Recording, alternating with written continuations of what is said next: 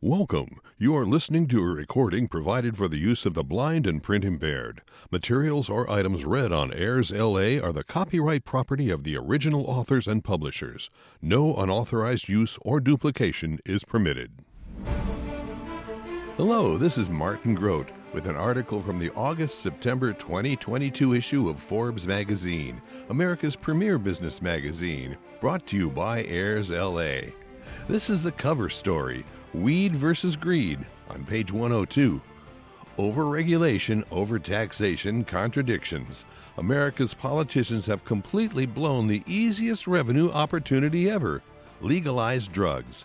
But it's not too late to save the $72 billion marijuana industry. By Will Yakowicz. Five hours north on Route 101 from San Francisco to Humboldt County, through a few cool redwood groves, Johnny Casale turns on a wood chipper and empties 55 pounds of pot into the chute. Casale grew cannabis illegally under the California sun for four decades. Now, a state licensed grower, he's destroying what used to be his cash crop. It doesn't matter how good your product is, there's so much supply in California that it's a race to the bottom, says Casale, founder of the Garberville based Huckleberry Hill Farms, which produces about 500 pounds of craft cannabis a year from the two small greenhouses in his backyard in America's weed country. It feels like I'm a lettuce farmer right now. I'm working on the smallest of small margins. Cannabis legalization was supposed to make a slew of entrepreneurs rich, including legacy operators, a coy euphemism for what used to be called drug traffickers, dealers, and illegal growers. It was supposed to take something used widely and erase the criminal element from it. But of course, America's politicians are blowing it. Thanks to overregulation, overtaxation, and state by state inconsistencies, the biggest no brainer in the history of capitalism legalizing the world's most popular illicit drug is turning into a massive market failure. Some 95% of California cannabis cultivators operated at a loss last year, according to Jonathan Rubin, CEO of New Leaf Data Services, an institutional grade wholesale price tracker. With the wholesale price of pot per pound in California down 52% since 2017, the year before legal recreational sales started in the state, squeezing out a profit is nearly impossible. The trouble boils down to simple supply and demand. It's easy enough to get a permit to grow marijuana, a crop that proliferates abundantly if you know what you're doing. Many farmers, therefore, began growing it in search of green riches. But gaining approval to sell it is complicated for retail outlets. First, there's NIMBYism. Even in weed friendly California, nearly two thirds of municipalities have refused to allow legal dispensaries within their borders. Second is regulation. Many states make dealing with weed more complex than handling weapons grade plutonium. Third is a continued federal ban on marijuana, which makes building a business extremely difficult and limits access to the mainstream banking system. As such, most dispensaries are cash only, a dangerous absurdity in an increasingly cashless world. One result is that California is home to just 1,000 dispensaries, one for every 40,000 residents. With so much pot chasing so few retail outlets, a lot of the extra weed funnels into the black market, which is supposedly going to be eradicated when marijuana went legit. Thus, legal prices are plummeting by 35% in California in the second quarter alone compared with the year before. In the United States' largest cannabis market, consumers spent $5.1 billion on legal weed last year and an estimated 15 billion on illegal bud. The numbers nationally are similarly tilted toward the black market, with 25 billion worth of pot sold legally last year and almost twice that much moved the old-fashioned way, according to research from investment bank Cowen Incorporated.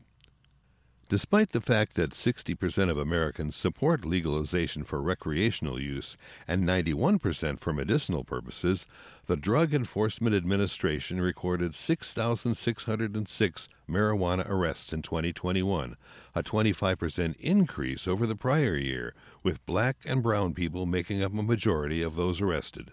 So much for legalization. Amid collapsing prices, the legal weed industry shoulders a tremendous tax burden that its illicit competitors don't. State taxes on retail sales are as high as 37%, and although marijuana remains illegal under federal law, Uncle Sam still holds out his hand for a big cut. Pot companies are not allowed to take most normal business deductions, leaving them with an effective tax rate of 60% or more.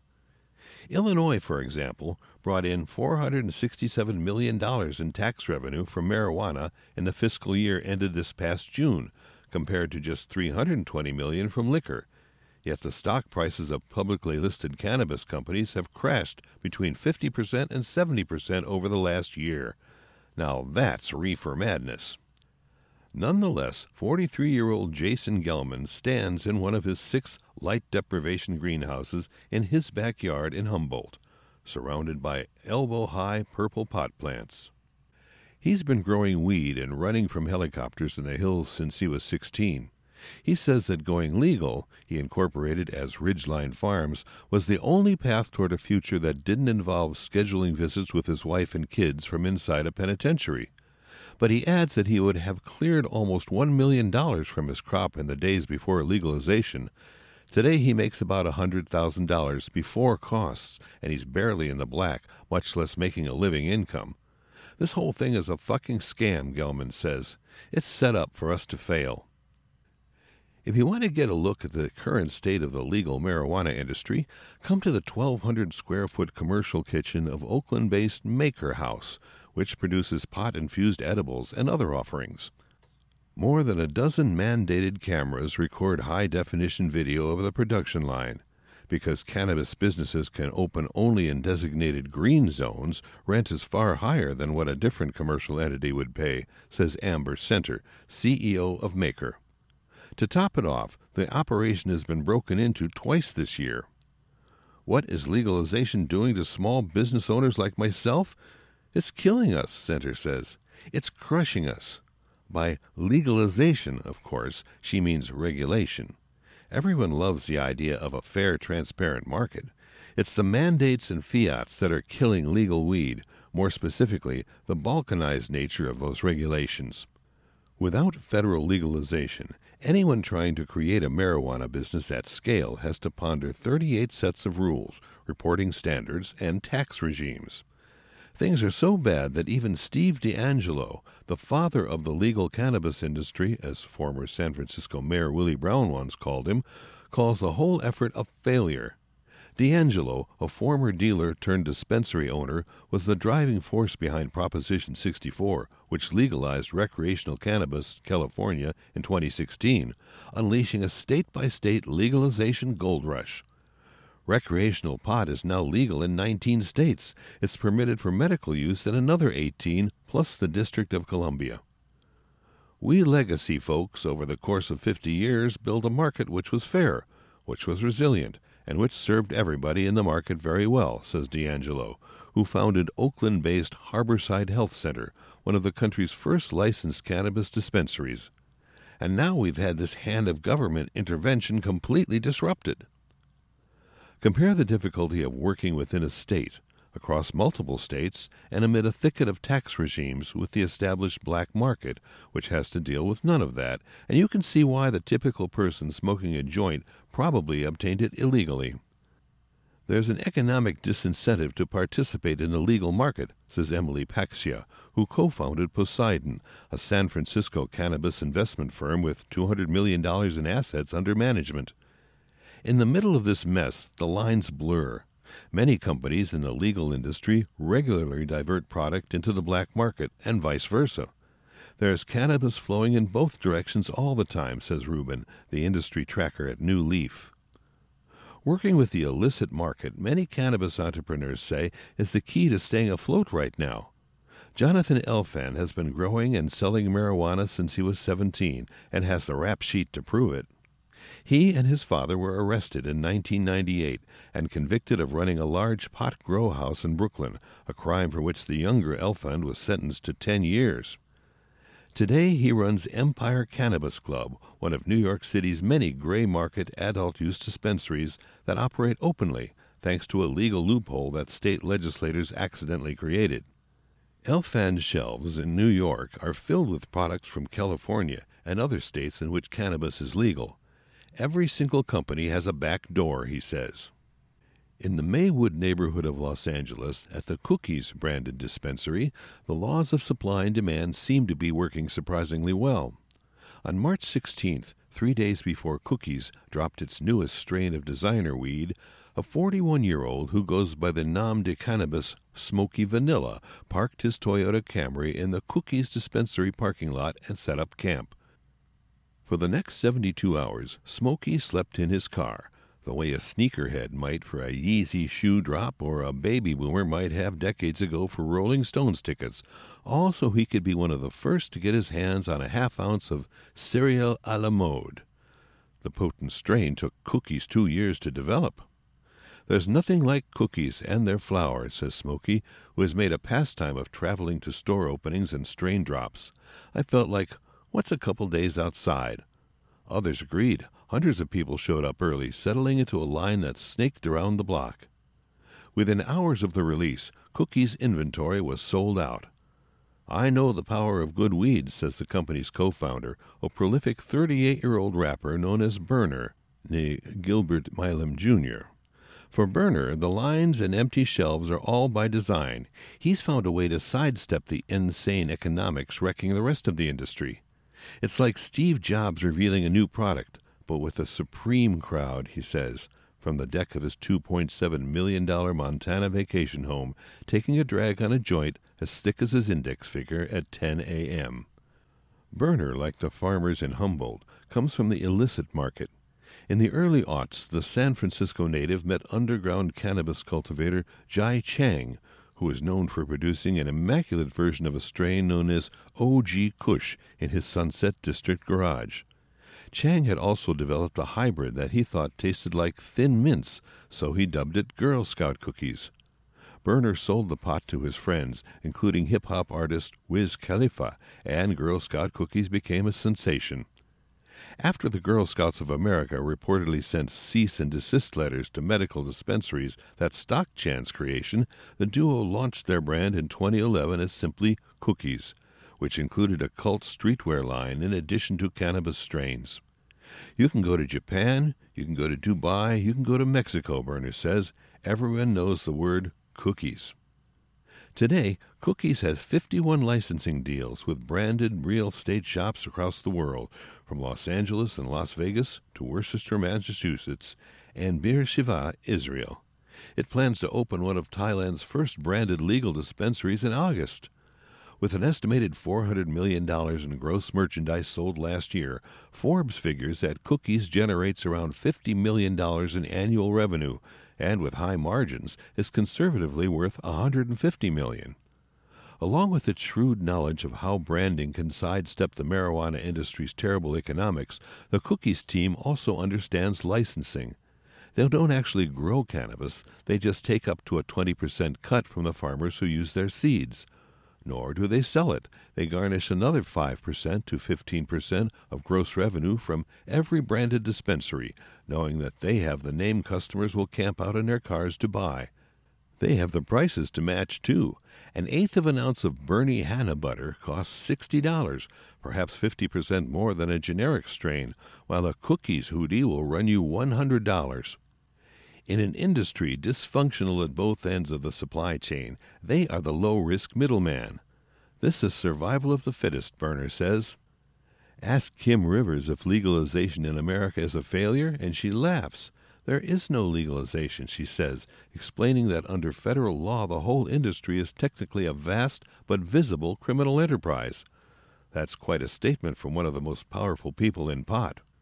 Rivers is the CEO of Tallahassee based Trulieve, a $2.5 billion market cap company with 173 dispensaries and 17 cultivation facilities across 11 states. According to Rivers, scale isn't about growth, but rather a matter of survival. We're taxed the same as if we sold heroin, she says. Ironically, while the federal government outlaws weed, it still wants a taste.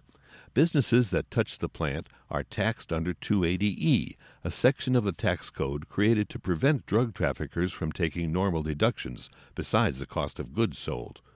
This means cannabis companies are taxed on their gross profit resulting in an effective tax rate of 60% or more. According to Rivers, whose company did $938 million in sales last year, Trulieve paid $85 million more in taxes than if it had sold, say, furniture. Long Beach, California based Glass House Brands similarly focuses on scale and driving down the cost of goods sold.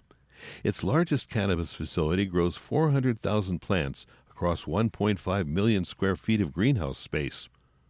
Launched by Sonos founding team member Graham Farrar and former police officer turned real estate entrepreneur Kyle Kazan, it reaped its first harvest in June with a cost of goods around $189 per pound. Farrar plans to push the company's costs down to $100 per pound soon.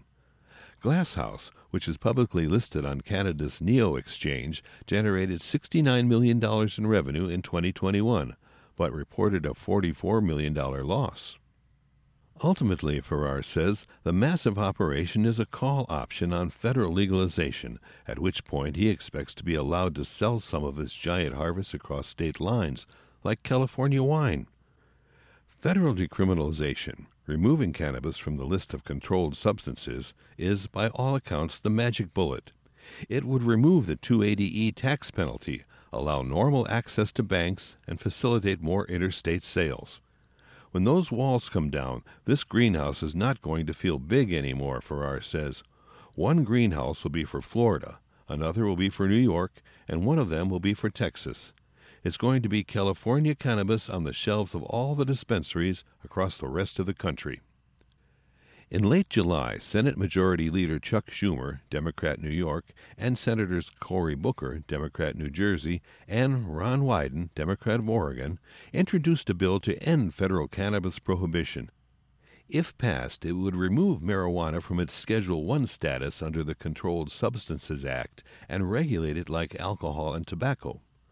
Freshman Congresswoman Nancy Mace, Republican of South Carolina, has a competing bill with a lower federal excise tax, while the Charles Koch founded group, Americans for Prosperity, has been lobbying hard to legalize cannabis at the federal level. Until Congress acts, there will be carnage. In July, California, belatedly recognizing the mess its politicians created, repealed a tax on cultivators but it's too late to save Golden State producers from shredding their product in the wood chipper rather than selling it at a loss.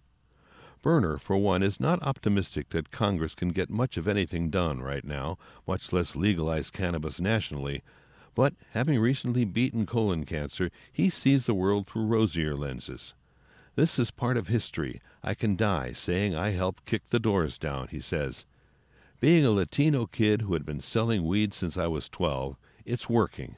Legalization is just getting started. While sitting on his dock, floating on the marine green water, surrounded by the Mission Mountains and smoking another two gram joint, Berner is focusing on his next big acts opening cookies dispensaries in Thailand and Miami this summer, then a cookies clothing store with a lounge and a cookies university near Macy's in Manhattan. Eventually, he hopes to transform the New York store into a licensed dispensary, which would give him a cannabis empire that stretches from Melrose to Broadway. It's going to play out like alcohol played out. There's only going to be a few players, Berner says. History concurs. Prohibition ushered forth a decade of crime and dysfunction, which repeal led to the emergence of great, profitable American industries and brands. Congress, are you listening? And that concludes the cover story, Weed versus Greed, by Will Yakowicz. To find the latest podcast, you can search for Forbes AIRSLA on listennotes.com, or you can subscribe to this podcast through Apple, Google Podcasts, Spotify, and others, so you can be notified whenever each new issue is uploaded. AIRSLA is a 100% voluntary organization whose purpose is to provide information to those who are blind or print impaired. This is Martin Grodt. I'm proud to be one of those volunteers, and I'll be back soon with other articles from Forbes magazine. Thank you for listening.